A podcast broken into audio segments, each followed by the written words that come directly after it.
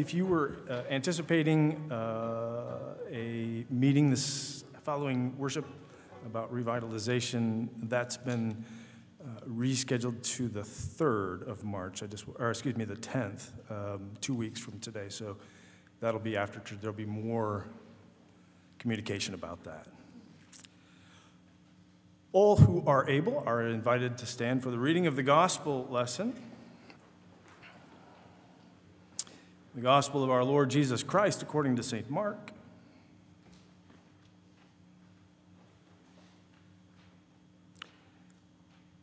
Jesus went on with his disciples to the villages of Caesarea Philippi. And on the way, he asked his disciples, Who do people say that I am? And they answered him, John the Baptist, and others, Elijah, still others, one of the prophets. He asked them, but who do you say that I am? Peter answered him, You are the Messiah. And he sternly ordered them not to, to tell anyone about him. Then he began to teach them that the Son of Man must undergo great suffering and be rejected by the elders and the chief priests and the scribes and be killed. And after three days, rise again.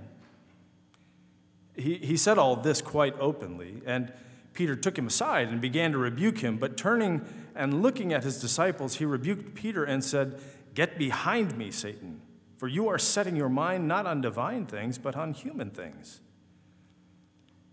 He called the crowd with his disciples, and he said to them, If anyone want to become my followers, let them deny themselves and take up their cross and follow me. For those who want to save their life will lose it, and those who lose their life for my sake and for the sake of the gospel will save it. For what will it profit them to gain the whole world and forfeit their life? Indeed, what can they give in return for their life? Those who are ashamed of me and of my words in this adulterous and sinful generation, of them the Son of Man will also be ashamed when he comes in the glory of his Father the angels. The grass withers, the flower fades, but the word of our God stands forever. The gospel of the Lord. You may be seated.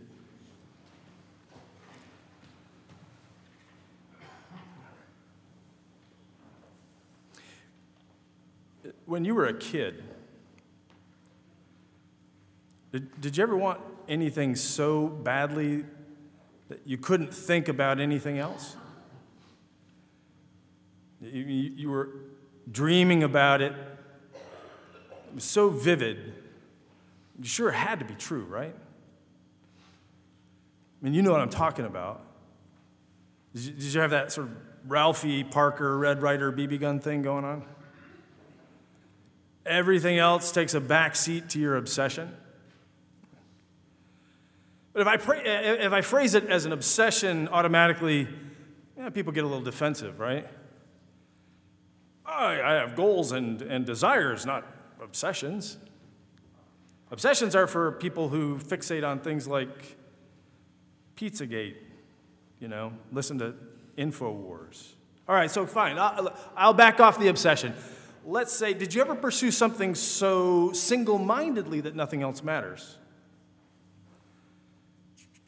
You don't, you don't give your family maybe all the time they deserve.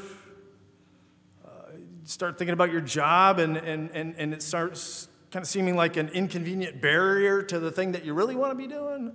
Or, uh, you know, you're just in this reverie, and time slips away, and you, you, you can't be sure just how long you've been checked out for. Has that ever happened to you? Something that you are so passionate about? When I was uh, in grad school, I've told some of you before that uh, I was given a computer, my first. It came from a woman at the church where I was serving as a youth minister. And her husband had been a, uh, an engineer uh, for Sperry.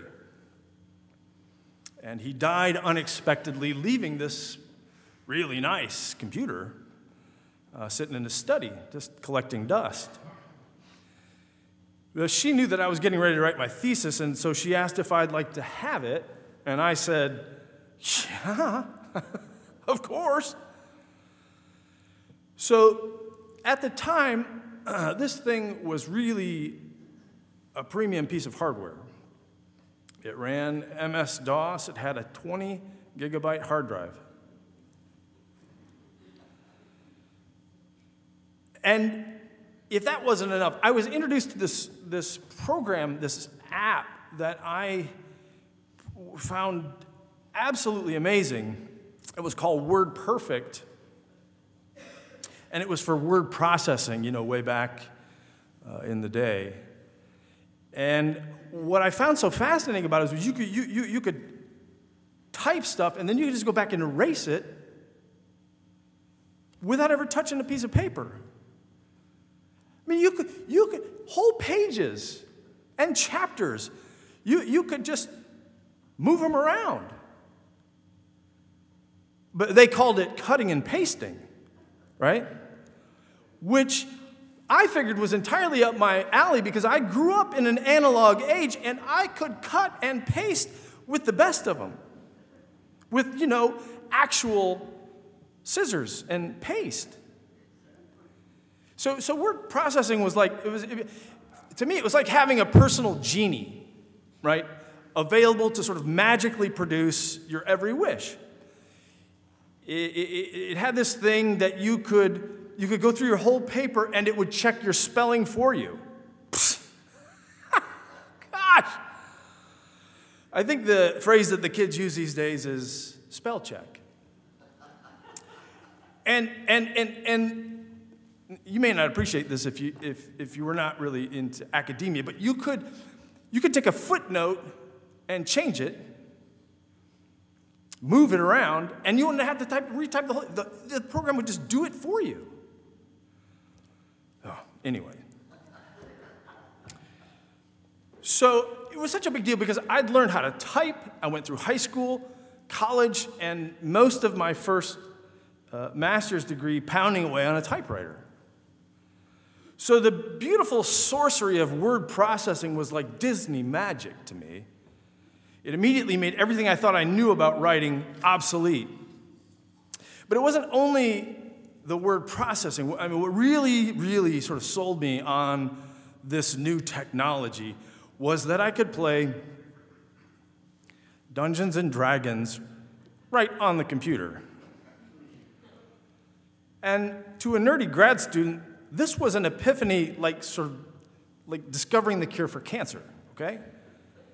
I played night and day, uh, literally all night and all day. And if it weren't for my wife doing an intervention, archaeologists might one day have found, found my remains in northeast Tennessee wrapped around that Sperry monitor with a Pepsi bottle scattered around my shallow grave, sprinkled with Dorito dust and despair. But Susan did intervene and she said, You, you, you got a problem. And I said, That's ridiculous. It's just a game. I could quit anytime I want. And she crossed her arms and she stepped in between me and the computer. And I said, uh, Excuse me, you're in my way. That was not the thing to say. And she didn't budge. And I said, Look, woman, let me pass. Those orcs aren't going to kill themselves. So, I mean, yeah, it was pretty pathetic. I was pretty pathetic. I wanted to play that game so badly that I quit eating meals, quit going outside, even quit talking to my wife and even when I was away from the game, that's all I'd be thinking about was these sort of big battle campaigns and what kind of spells I could cast and how many hit points I'd have to sacrifice if I wanted to kill that dragon. Now, for one brief period, my reality was shaped entirely by my desire to play that one dumb game. The rest of my existence was blinkered, overwhelmed, lost by that single impulse. Now, I suspect that that's the kind of longing that gets Peter in trouble in our gospel for this morning. The disciples have been following Jesus for a while now, and Jesus stops to check in with them a little bit. And he says, You know, you've been with me now for some time. You must have heard word on the street. Who is it? Who do people say that I am? And they all jump in with names that they think are going to impress the boss, you know, John the Baptist, Elijah, one of the prophets. To be compared uh, with these folks, of course, is a compliment. But, but, but Jesus, he gets a little bit more personal and he says, okay, well, who do you say that I am? Now, Peter, who is sort of the Hermione Granger of the disciples, beats everybody to the punch and he stabs his hand up into the air and he says, You are the Messiah. Now, throughout the years, we've had occasion to mention several times, I think, that, that, that Christians typically have tended to view talk uh, uh, of a Messiah through a kind of spiritual lens. That, that, that somehow Messiah equates to kind of the second person of the Trinity, a divine figure going through the earthly motions for our benefit. But in fact, uh, first century Palestine, uh, prior to the time when the temple was destroyed, doesn't really give us much evidence that there was a general expectation for a Messiah, the, the Messiah. That's not to say that there wasn't such thing as messianic hope, but that the hope of a Messiah was always tied to what we called in fifth grade social studies current events, right? It was a way of trying to help the population of God's people throw off their oppressors. God, God, God would raise up a Messiah uh, who would be a, an authority figure militarily, politically, who could once and for all help the population overthrow their Roman oppressors. Now, the type of Messiah would would be a big deal because it, it, it would begin to inspire the, peop- uh, the people out in the countrysides, right? I mean, they were out there feeling beleaguered by a Roman uh, overlord who was bleeding them dry. So when Jesus asks Peter, Who do you say that I am? And Peter says, You're the Messiah the kind of Messiah that Peter's talking about is the one who will, who will inspire the peasant population to rise up and throw off the bonds of oppression. And so it becomes clear that by this point, the disciples think that they're somehow following Spartacus, right, in a great uprising uh, of the oppressed against the, their oppressors. They think they know what Jesus is all about. And it's really, it's kind of hard to blame them, the disciples, because if you know anything about Palestine in Jesus' time, you realize that, that the people that Jesus comes from, his, his own people, are the, the, the downtrodden, the folks who've been cast aside. The peasants who are attracted to him are all people who've drawn the short straw in life. Most of them are subsistence farmers, they're local artisans, they're fishermen, day laborers, and almost all of these people are struggling day after day just to find enough resources to put food in their mouths. And because of all of the pressures from mounting debt that Jesus and his neighbors feel so acutely, they often have to choose whether or not they're going to try to keep the family together or to send off some of the kids to act as day laborers to raise more money. Because they're, with their debt burden, they can no longer hold it all together. And all of this, this cycle of indebtedness, the destitution, the, the breaking up of families and, and their family farms, all of this could be laid at the feet of the people in power. So the thought that the Palestinian version of some kind of radical revolutionary who was getting ready to start an insurgent campaign against the source of their pain. That must have been really intoxicating for uh, people who were feeling so, so pressured. You can imagine Peter clinging to the image of Jesus as Malcolm X, right? He says with pride, You are the Messiah. You're the one. But then Jesus this sort of blows up the whole dream, and he says, he begins to teach that the Son of Man must undergo great suffering and, and be rejected by the elders, the chief priests, and the scribes, be killed, and after three days rise again. And you can see sort of the horrified looks on the faces of the disciples as they try to digest this little nugget. wait, wait, just to back up there. Did you just, you're going to suffer and die, right? No. See, that, you're not, that's not supposed to be how messiahs work, right? Messiahs aren't supposed to suffer and die. The way this works is you, you build the following, like you've been doing, and when the time's right, you give a rousing pre battle speech and we rise up and get rid of those Romans once and for all. Because if you don't have some kind of master plan to deal with the Romans breathing down our necks, well, then pretty soon we're all going to find ourselves circling the drain. Peter says what everybody else is thinking. He says, No way.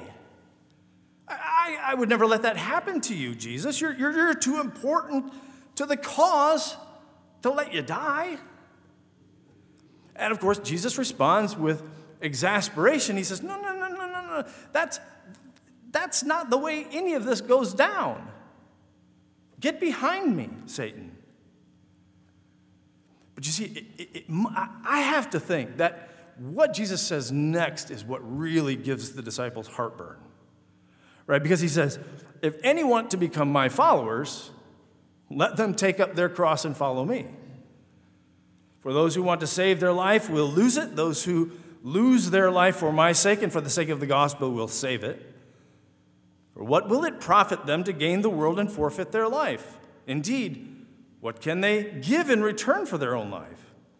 Those who are ashamed of me and of my words in this adulterous and sinful generation, of them the Son of Man will also be ashamed when he comes in glory. Now, you may wonder why Jesus' disciples would have taken this spoiler quite so badly. I mean, after all, Jesus does tell his followers that they're going to have to take up their crosses. So, I mean, really, why is that a, a big deal? We, we, we've all got our crosses to bear, don't we? Right? I mean, that, that, that's, that's sort of what we've grown up hearing, isn't it? Ah, that little Tiffany, she's such a pistol. Her mother and I have always said that she's our little cross to bear.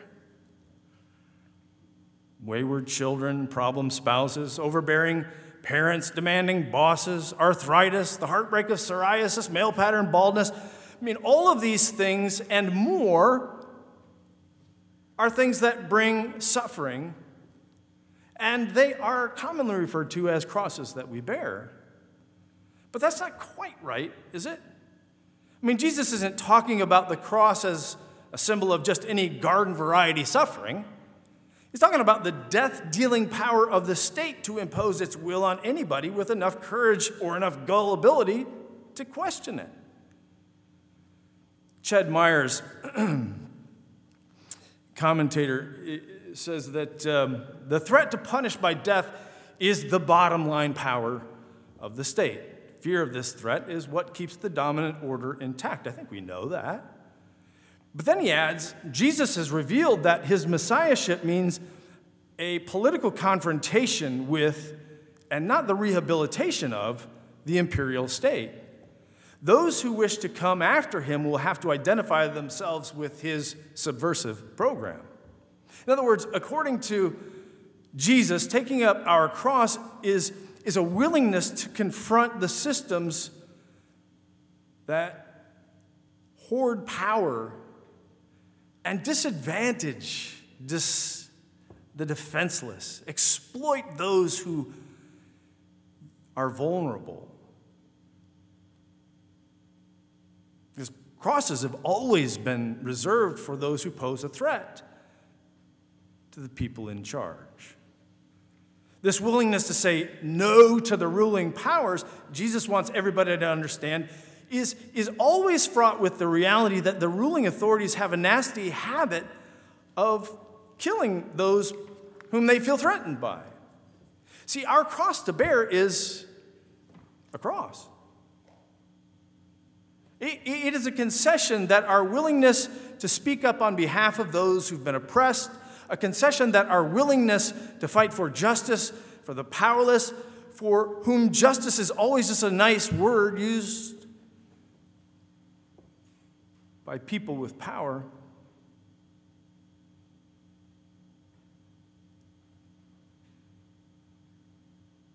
This This is the cross we bear, the one that we take up willingly to follow Jesus wherever he goes. See, our cross to bear, like Jesus before us, it's not just a question of suffering our own private indignities, it's a question of who we're willing to suffer those indignities be, uh, on behalf of. In a world that's obsessed with our own private longings, Following Jesus frees us from ourselves and it redirects our longings, focusing them no longer on ourselves, but on the people who need our passion most. The people who have been despised and rejected, the, the, the, misused and forgotten, the voiceless and the vulnerable. In other words, the people who are always at the mercy of the folks who make crosses.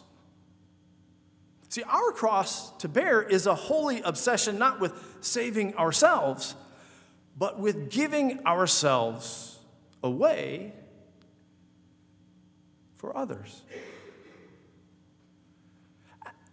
And that's an obsession that actually seems worth it. Amen.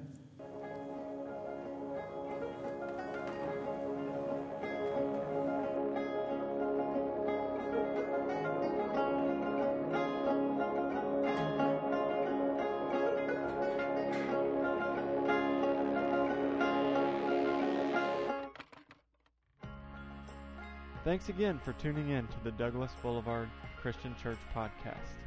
If you liked what you heard, please rate the podcast on iTunes, retweet the link, or just tell your friends.